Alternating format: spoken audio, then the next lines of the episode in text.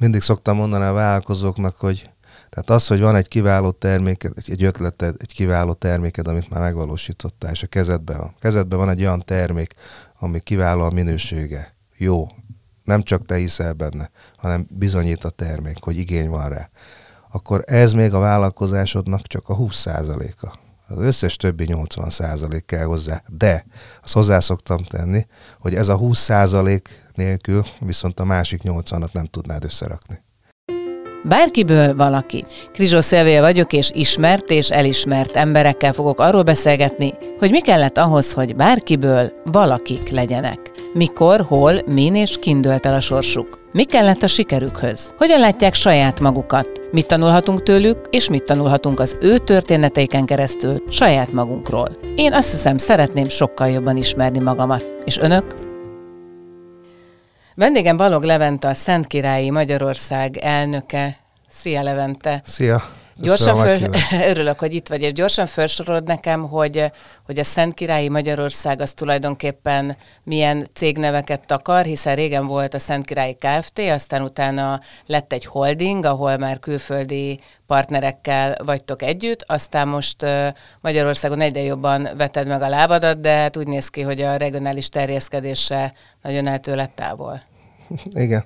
Hát ugye a Szent Királyi Magyarország az tulajdonképpen több cégnek, még egyébként nekem is nagyon nehéz mindet felsorolnom. A Szent Királyi ásványvíz, az MSE tulajdonosa, a Nestlé Watersnek licenc tulajdonosa, a, a Pepsi, a Pepsi Cola bekerült a, a csoport alá, a Seven Up, a Lace, és természetesen hogy az első körbe a, a Teodora és a Kék úti ásványvíz. És amikor így felsorod ezeket a neveket, akkor átjár valami borzongás, hogy ez, ez mind a, a tied, vagy, vagy ez hogy játszódik le benned, hogy hosszú évek munkája után tulajdonképpen egy igazi, óriási holding, tulajdonos, holding tulajdonosa vagy? Hát kicsit úgy, hogy mint egy sportolónak, hogy én világéletemben sportoló voltam, és ez kicsit olyan nekem, mint hogy az egy-egy cégek, mint hogyha egy-egy versenyt megnyernék, de ugye az élet nem áll tovább, utána menni kell edzeni tovább, és készülni kell a következő versenyre, úgyhogy én ezt úgy élem meg, egy, egy győzelemnek érem meg mindegyiket, de természetesen megyek tovább, és dolgozok tovább, amíg tudok. Hát igen, mert azért a sportolók minden győzelem után előre néznek, és várják a következő győzelmet. Kit szemeltél ki következő áldozatként? hát ezt, ezt nem én szemelem, szem, azt, hogy mondjam, nem én szemelem ki. Vagy... Lehet ezt mondani egyébként. Nem én, nézem, nem én nézem ki őket egyébként, hanem a, a, a, mindig lehetőség. Mindig milyen lehetőségen. Van olyan, van olyan amit, amit én keresek, de van olyan, ami, ami bejön az ajtón. Mert ugye, mint ö, nagy szereplők itt Közép-Európában az egyik legnagyobb szereplők vagyunk most már, természetesen meg is találnak a lehetőségek. Mi alapján mondasz igent, vagy nemet egy-egy lehetőségre? Hát nagyon átfontolom, és éppen ezért már nagyon sokszor előfordult, hogy nagyon sok üzletről maradtam le. Vagy azért, mert ö, sokat gondolkodtam rajta, vagy azért, mert nagyon óvatos voltam.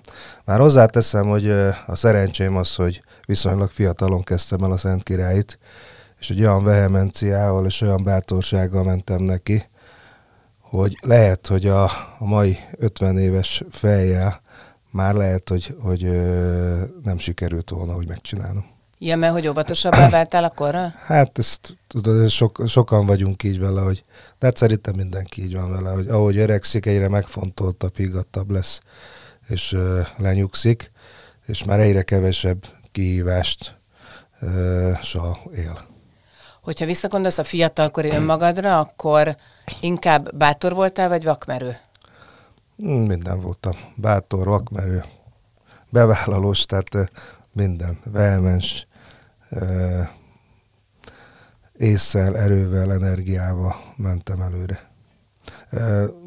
Gyakran még a józanészt is átírtam. Tehát, az mit jelent? Mondj egy konkrét példát, hogy hol volt az, ahol a józanészet, józanész Hát például rögtön az első beruházásnál 2000 az első nagy beruházásnál 2007-ben, mikor úgy döntöttem, hogy már megerősödött a brand, és elkezdtem tárgyalni a világ legnagyobb gépgyártójával, aki addig nem adott el kelet-európai cégnek berendezést.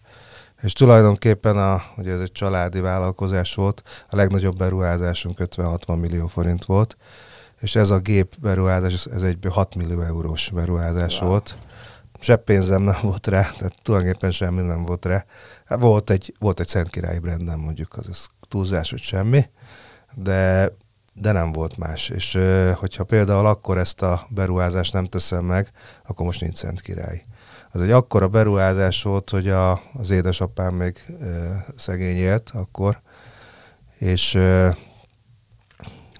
még, még láthatta a, a csarnok szerkezetének, a, hogy áll, de például előtte 2006-ban ilyen családi ebédet hívott össze e, régi szakember kollégája, hogy engem lebeszéljenek erről a beruházásról, de nem tudtak, hajthatatlan voltam, és hogyha akkor le tudnak erről beszélni, akkor most, most nem ülünk itt. De ez a beruházás, ez, ami tulajdonképpen egy szalvétán szentesült Igen. szerződés.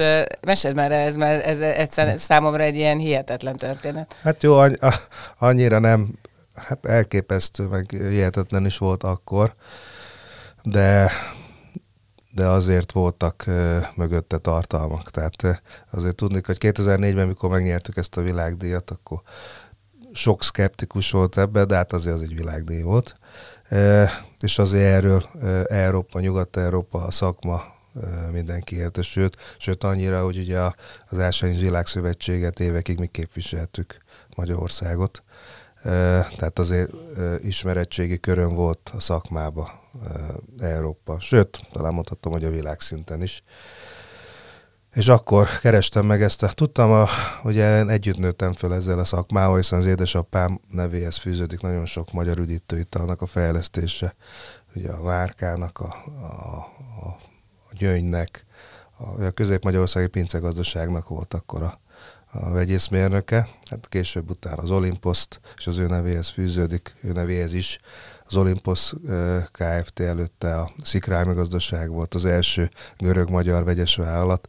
Tehát én együtt nőttem. Én, ő telepítette be Magyarországra az első, akkor még úgy hívták, hogy Pille Palack, az még olyan volt az a pille palack, amiben a, a narancsúzokat, citromleveket rakták, hogyha azt elejtetted, az eltört. Uh-huh és utána jöttek már ezek a petek, amikre, amit már úgy hívtak, hogy törhetetlen pillepalack.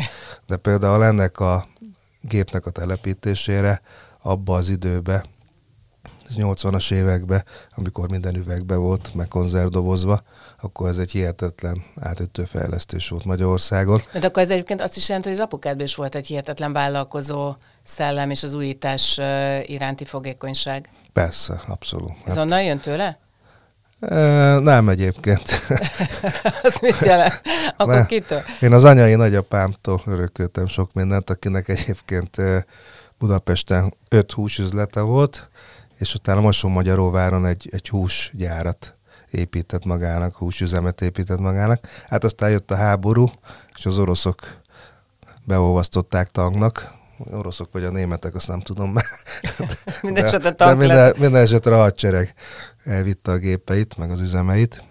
Az volt az első kudarca, és egyébként egy jó üzletember volt, mert érezte, hogy baj lesz, és eladott, eladott mindent, eladott a gyárat, eladott az üzlete, eladott az üzleteit, és hatalmas készpénzre tett szert, amit ugye tudjuk, hogy mi történt a pengővel, úgyhogy ott ért véget a vállalkozói karrierje, de egy ilyen vállalkozó felfedező ember volt. Az édesapám az inkább biztonságos versenyző volt, de mindig is, ugye ő a, a, a görög-magyar cég, amit mondtam, ott, ott kezdett el a, tulajdonképpen a kapitalizmussal találkozni, és ö, tulajdonképpen atyai viszonyba került ez a görög milliárdossal, a Armanéti szóra, akivel nem csak hogy a főnöke volt, hanem nagyon jó barátságba is kerültek nagyon sokat volt ő is kint, meg mi is kint. Ja, és akkor te is találkoztál vele? Na hát család, családi barátok voltunk, tehát nyaralni, nyaralni. Az túlzás, hogy együtt jártunk, hozzájártunk nyaralni. Kimentünk a kis koralszínű dácsiánka, Tesszalonikinél már nem tudtuk, hogy kiérünk-e Aténba, de kiértünk, kimentünk vele többször is egyébként, és akkor ott Aténba laktunk egy szállodába, egy tengerparti szállodába, és édesapám megcsinálta a fejlesztéseket az Aranéti szúra, és ott, ott érintette meg a, a, az a vállalkozás, hogy a kapitalizmus szele, szerintem. És egyébként téged hol érintett meg? Tehát, hogy Engem eleve... is ott. Téged is ott? Engem is. Nem tengerparton gyönyörködtél a hullámokon? Nem, érdekes, hogy én nem a tengerparton gyönyörködtem, ugye amíg a család kimentünk, addig a, az édesanyám meg a nővérem, ők, ők élvezték a, a városat, a szépséget, vagy a tenger adta kellemes pihenést, időtöltést. Addig én bementem az édesapámmal az irodába, az Aronétis, már kíváncsi voltam az irodaházra, az irodára, és én mindig is úgy, úgy éltem az életemet utána, hogy én soha nem azzal foglalkoztam, hogy, hogy, hogy, hogy kinek miért van annyi pénze, hogy mit tudjon megvenni belőle, hanem hogy azt hogy ért, hogy érte el. És ez például ez a milliárdos, ez hogy érte el? Hát ez úgy, hogy hogy Görögországban narancs, mandarin és citromültetvényei voltak, és hatalmas területei voltak, és ezekre látott egy lehetőséget, hogy itt a 80-as évek végén lazult a vasfüggöny, és látott lehetőséget arra, hogy a kelet-európai régióba piacokat teremtsen. Nagyon tetszett neki Magyarország földrajzi elhelyezkedése, és szerintem a magyar emberek is nyitottak voltak arra, hogy vele dolgozzanak, és ő kitalálta azt, hogy hogy, hogy tudja kétszer megkeresni a hasznot a narancson. és ez mit jelent, hogy kereste meg kétszer, hát, hogy eladta, mint... Egyszer, hogy megtermelte, Aha. és eladta, másodszor meg narancslevet és citromlevet készített belőle a magyarországi gyárba. És akkor azt ti eltanultátok, hogy ezt hogy lehet Magyarországon is jól csinálni? Hát ezt tanulgattuk, nézegettük tőle, és aztán úgy persze úgy kezdődött a vállalkozás. Hát édesapám az elsőként újra, újra vállalkozó, vállalkozó volt ez az újra vállalkozó hitel, és emlékszem, 500 ezer forintot lehetett felvenni fejenként, és négy barátjával felvette ezt a hitelt, és alapította meg a, akkor még Vitapress Kft-t, és elkezdtünk mi is narancslevet, citromlevet, gyümölcsleveket gyártani. A, a négy társából egyébként az egyik az egy ismert ember volt, a Sugár András. Komolyan? Igen, igen. Jó barátságban is vagyunk a mai napig vele. De jó. Na most térjünk vissza a, a szalvétás szerződésre, mert ugye elkalandoztál egy kicsit, az, az volt a, a gondolatmeneted lényege, hogy, hogy azért valamilyen szinten téged már ismertek. Egyrészt ugye a 2004-es díj, amikor ugye a világ legjobb ásványvize, mentes vize Igen. címet nyert el a Szent Királyi, az egyébként hogy érintett, mert én arra emlékszem, hogy ott volt egy ilyen GVH büntetés, mondva, hogy nektek a szénsavas vízre is rákerült ez a, a titilus, miközben arra ez nem volt igaz. Az bosszantott téged? Nem vagy? bosszantott, mert elfogadtam egyébként, de ez azért nem volt jogos, mert ugye tudni kell, hogy nyugat, még az ásványvíz törvény nem volt rendben rakva, és egyébként most sincs összefésülve a világon. De a nyugat-európai standard az az, hogy a szénsavas víz és a szénsavmentes ásványvíz az külön kútból van. Magyarországon a széns, azt kevesen tudták, de a szénsavas ásványvizet a szénsavmentesből készítjük. Tehát tudtam volna vitatkozni, csak nem akartam. Tehát hát tulajdonképpen, marketinget lett, nem? Tehát, igen, hogy igazából... Tulajdonképpen a szénsavas e, vízünk az a szénsavmentes víz alapból készült amit megnyertünk, de oké, okay, tehát ezen nem akartam vitatkozni, mert viszont azt a, azt a versenyhivatal elismerte, hogy a szélsavmentesünk viszont a világ legjobb vize lett. Na, de akkor térjünk vissza még mindig erre a, a, a, a szalvétás szerződésre, tehát ott tartunk, hogy jött egy nagyon nagy cégnek a vezetője, Igen. akit meg tudtál győzni arról, hogy, mert ugye előbb úgy fogalmazta, hát hogy nem volt pénzed arra, hogy megvedd ezt a berendezést, de aztán mégis meg lett ez a berendezés, tehát... Meg, meg. 6 millió, ahogy mondta, 6 millió eurós volt a beruházás. Megkerestem ezt a céget, ez Regensburgban vannak egyébként. És itt volt a, annak a cégnek az akkori alelnöke, egy öreg úr, jött Magyarországra, mert nézte a kelet-európai terjeszkedési lehetőségeket, és megbeszéltük telefonon, hogy találkozunk az egyik budapesti szállodának a kávézójába, és ott elkezdtünk beszélgetni, és mondtam neki, hogy nekem nézze, nekem van egy, egy olyan brandem, ami két éven belül piacvezető lesz Magyarországon, és öt éven belül Közép-Európába. De ezt hogy tudtad akkor így kijelenteni? Fiatalabb voltam, egy húsz éve egyszer, hát másodszor meg azért csak a világ legjobb vize volt a kezembe, és erről, erről azért persze természetesen ők is utána néztek. Nem mondtam, hogy, hogy én megelőztem a koromat, egy iszonyatos erős marketinget rántottam föl, de nincs eszközöm, hogy legyártsam a termékeket, amire az igény van. És hogy egyezzünk meg, de megígérem, hogy ki fogom fizetni a, a gépet. Hát úgy természetesen, úgy, hogy ö, hitelt vettem fel rá. Leasing és hitel konstrukcióba vettem meg. Hát magánerőm én volt, nem nagyon volt magánerőm, még az se egyébként. Úgyhogy ö, ott ö, hit nekem, és egy papír szalvétára írtuk le a megállapodást. Azt is egyébként, hogy 28% kedvezményt adott ebből a gépből nekem. És az a papír szalvéta a mai napig ennek a szerződésnek a melléklete, a fizetési ütemezést és a gépszállítási idejét. És ő pontról pontra betartotta, tehát szerintem én voltam az első olyan ember, aki ettől a cégtől úgy vett gépet, hogy nem adott pénzt előre. Már jó, és egyébként ö, időre visszafizetted? Abszolút napra visszafizettem a pénzt. Mit látod szerinted meg a te szemedben, ami miatt ő adott egyrészt kedvezményt, másrészt meg gyakorlatilag adott egy gépet?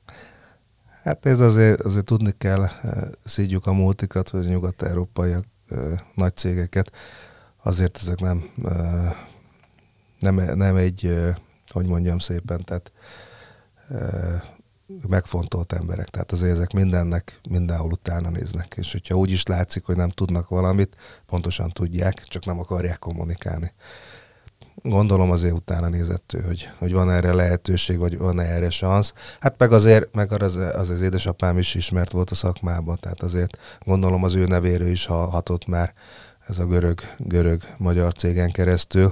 Bár hozzáteszem, hogy, hogy például pont ez a cég volt az, aki a 80-as években az édesapám is tőlük akart gépet venni a, a, az Olimposznak, de nem tudta megvenni, mert nem szolgálták ki Kelet-Európát, és a görög vette meg, Aténba rendelte meg a gépet, neki leszállították Aténba a gépet konténerekbe, és a görög adta el a magyar cégének.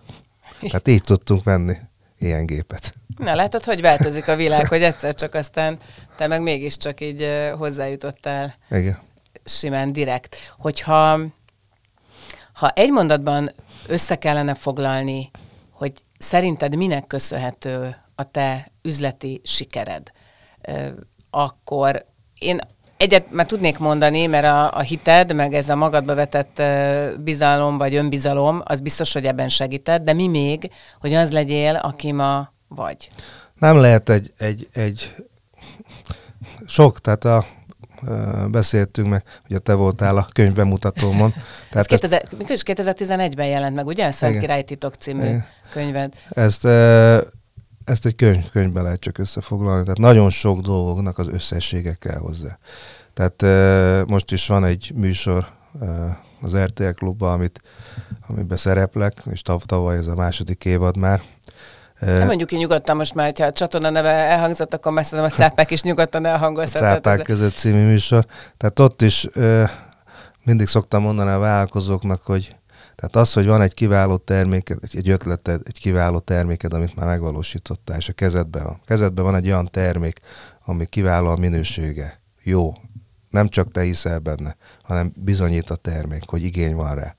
Akkor ez még a vállalkozásodnak csak a 20%-a az összes többi 80 százalék kell hozzá. De azt hozzá szoktam tenni, hogy ez a 20 százalék nélkül viszont a másik 80-at nem tudnád összerakni.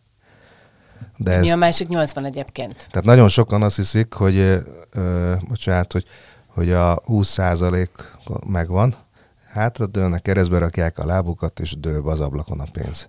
Nem, tehát ez nagyon kevés hozzá. Hát a, a többi 80, a fejlesztés, a marketing, a logisztika, a gyártás, a pénzügy, a finanszírozás, a a gyártás, a leg, legmodernebb gyártás. Hát például itt ennél a gépnél nem érintettük, a, amikor vettem ezt a, a német gépet, hogy, hogy például egy, ott is bejött egy hihetetlen szerencsém egyébként, hogy nagyon jó ütembe tárgyaltam ezzel a céggel, mert ezeket a gépeket, ezek, ezek ilyen, úgy, mint az autógyártásnál, 5-10 évente újulnak meg. Tehát addig érnek el a, a háttéripar, a processzorok, a, a számítógépek, a számítástechnika, hogy 5 évente újulnak meg ezek a gépek igazán. Tehát 5 év ö, alatt kísérleteznek ki olyan mm. hozzáadott dolgokat, és én pont egy ilyen váltásnál vettem egy gépet, és én például akkor azt a gépet, amit megvettem, az akkor a világ legmodernebb ásványvízpalackozó képsora volt, és nem is ez volt a lényege, hanem az,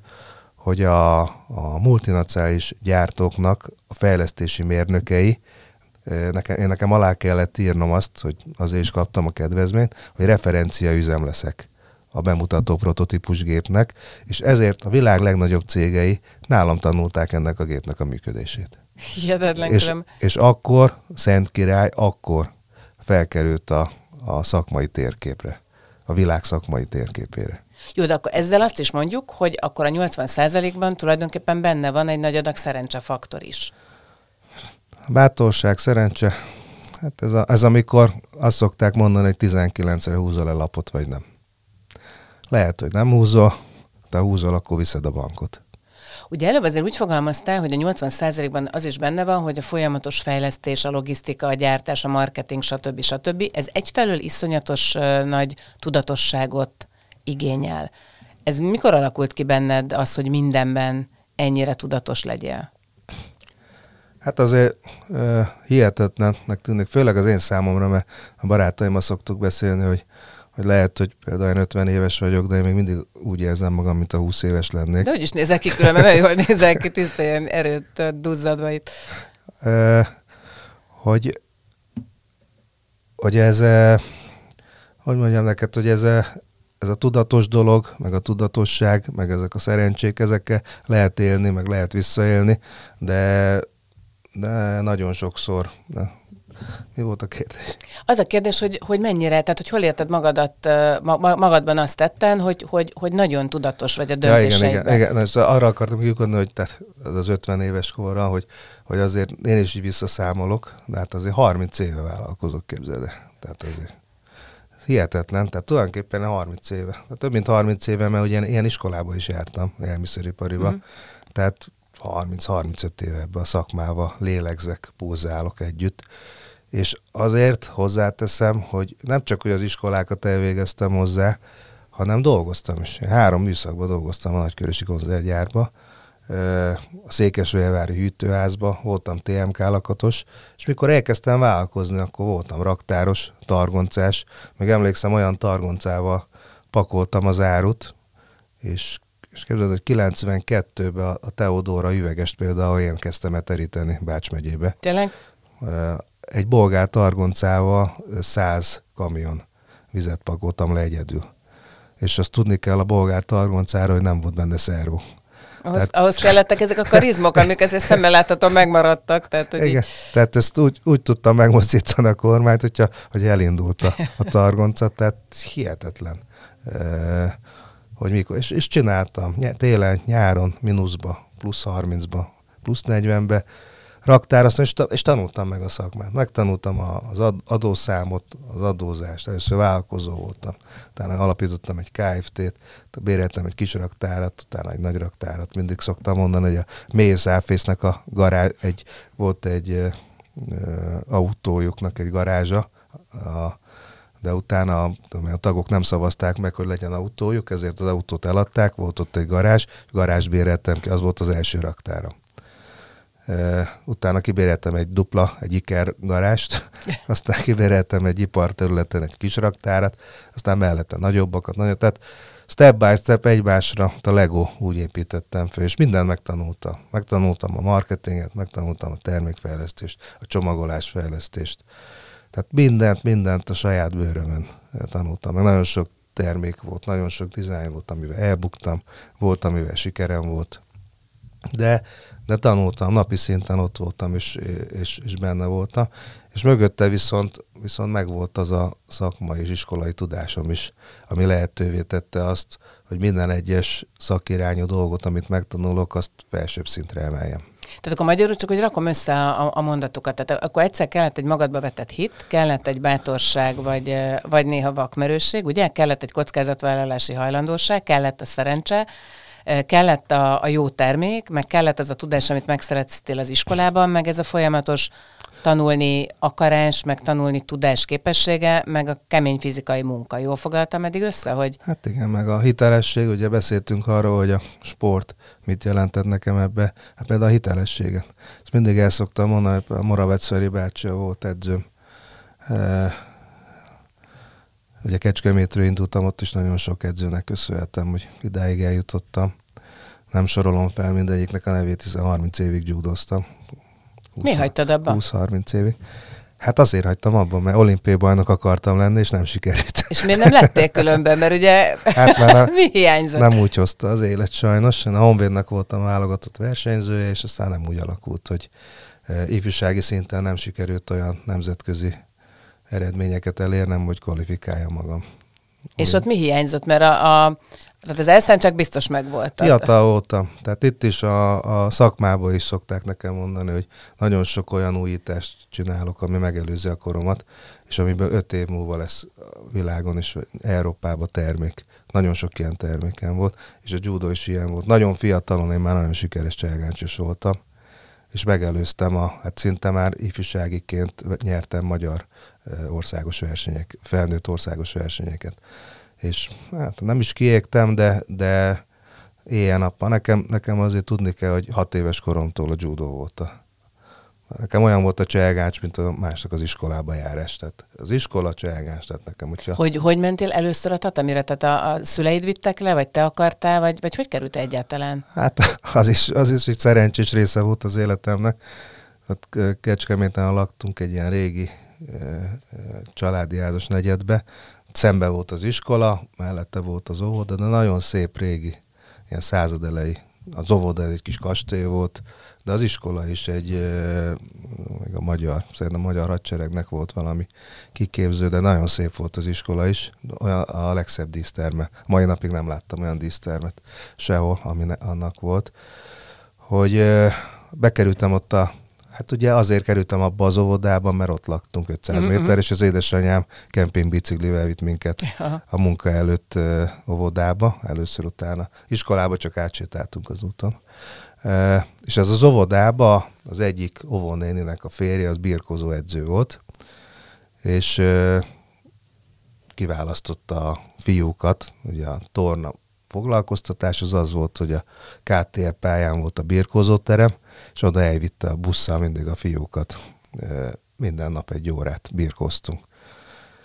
És ott találkoztam először a küzdősporttal, meg egyébként hozzáteszem, hogy állítólag ilyen hiperaktív gyerek voltam, és az édesanyáméknak ajánlották is, hogy valami sporttal az energiámat kössék le.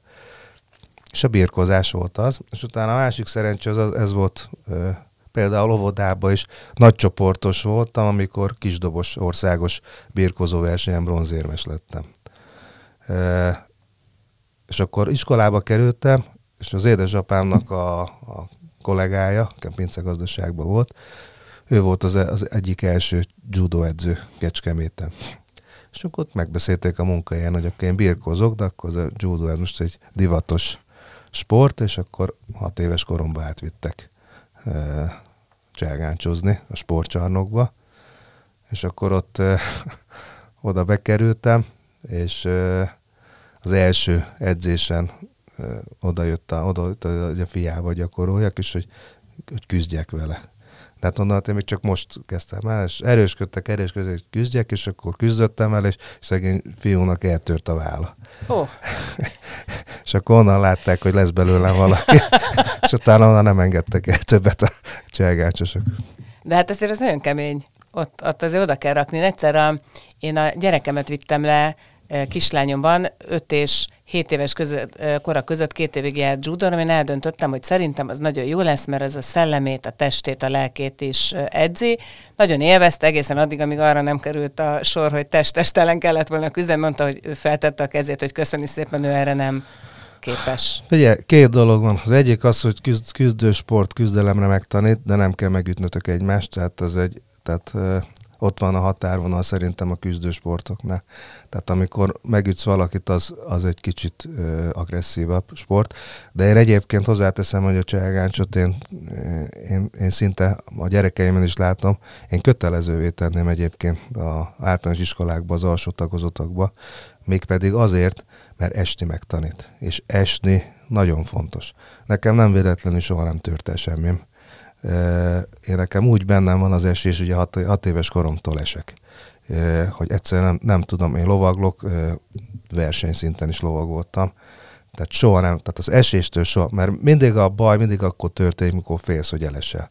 És akkor, akkor esel egy olyat, hogy és, és ez nagyon fontos. Tehát én próbáltam a lányaimnak is tanítani, sajnos nem tudtam őket levinni judozni, de az, hogy valaki megtanuljon esni, az, az az szerintem a mai világban az egy nagyon fontos dolog, és, és, és, és nagyon sok, ha megnéz, valaki megnézni a statisztikát, hogy hány olyan judós gyerek, aki kiskora óta judozik, hányszor törte valamilyen, szerintem csodálkozna. De különben, hogyha most átít értelemben nézem az esést, akkor estélte igazán nagyot az elmúlt 50 évben? Szakmába? Hát akár, igen. hát a igazán nagyot nem estem, mondhatni, inkább mondjuk fejezzük úgy ki magunkat, hogy nem ugrottam akkor át, mint kellett volna. És azt megbántam. De esni, esni azt nem mondanám, hogy esni olyan nagyot estem volna. De hol ugorhattál volna nagyobbat? Azért ugye el, el, elgondolom. Hát azért, mert jönnek lehetőségek, azért a 90-es években annyira, annyira el voltam a saját cégemmel. Azért 90-es években nagyon sok lehetőség volt. Nagyon sok állam, nagyon sok cég, nagyon sok brand tönkrement Magyarországon, vagy megszűnt amik most aranyat érnek. Tehát ezek a márkák, azok a brendek, azok a élelmiszeripari üzemek, azok nagyon sokat érnek, és nagyon sokat meg is tudtam volna venni. De annyira, annyira el voltam a... Hát, hogy egyébként, hogyha a foglalkozok vele, akkor viszont a Szent Király nem lett volna ekkora. De azon gondolkozom, hogy miért, igen, tehát hogy, hogy, hogy egy óriási, tulajdonképpen mondhatjuk azt, hogy nemzetközi sikert tudsz a magadénak. Azért nagyon nagyban neked köszönhető az, hogy a Szent Királyénak az a neve, ami, és úgy dübörög, ahogy. És mégis azon gondolkozol, hogy a 90-es években még mit lehetett volna dobbantani. De mennyivel lennél attól most boldogabb, hogyha nem tudom, még még nem is tudom, miből csináltál volna Hát ilyen. például attól lennék boldogabb, hogy ebben a nemzetközi holdingban, amiben benne vagyok, abban a nagyobb szereplőként tudnék szerepelni. Mert ugye a, az köztudott, meg utána lehet nézni, tehát azért összeálltam ezzel az olasz társammal, hát azért tudni kell, hogy ők azért 60-70-80 éve vállalkoznak, annyival több pénzük is volt egy ilyen holdingnak a létrehozására, és ezért ha meghatározó is vagyok, meg erős is vagyok, meg én vagyok a holdingnak az elnöke, akkor is azért ők egy erősebb, pénzügyileg egy erősebb szereplők ebbe a közösségbe és például ebben a közösségben lehetnék egy sokkal erősebb ö, szereplő is. Ez neked, ennek hol lenne hozadéka? Mert azt konkrétan tudom róla, hogy igazából a pénz neked abban az értelemben nem számít, hogy jó nyilván van jó autód, meg jó nyilván megengedsz magadnak, vagy megengedhetsz magadnak dolgokat, de ha lehet úgy fogalmazni, azért a szó jó értelmében puritán maradtál, tehát hogy nincsenek ilyen kilengéseit, hogy mi mindent csinálsz a pénzzel, tehát hogy hol, hol hát, hiány?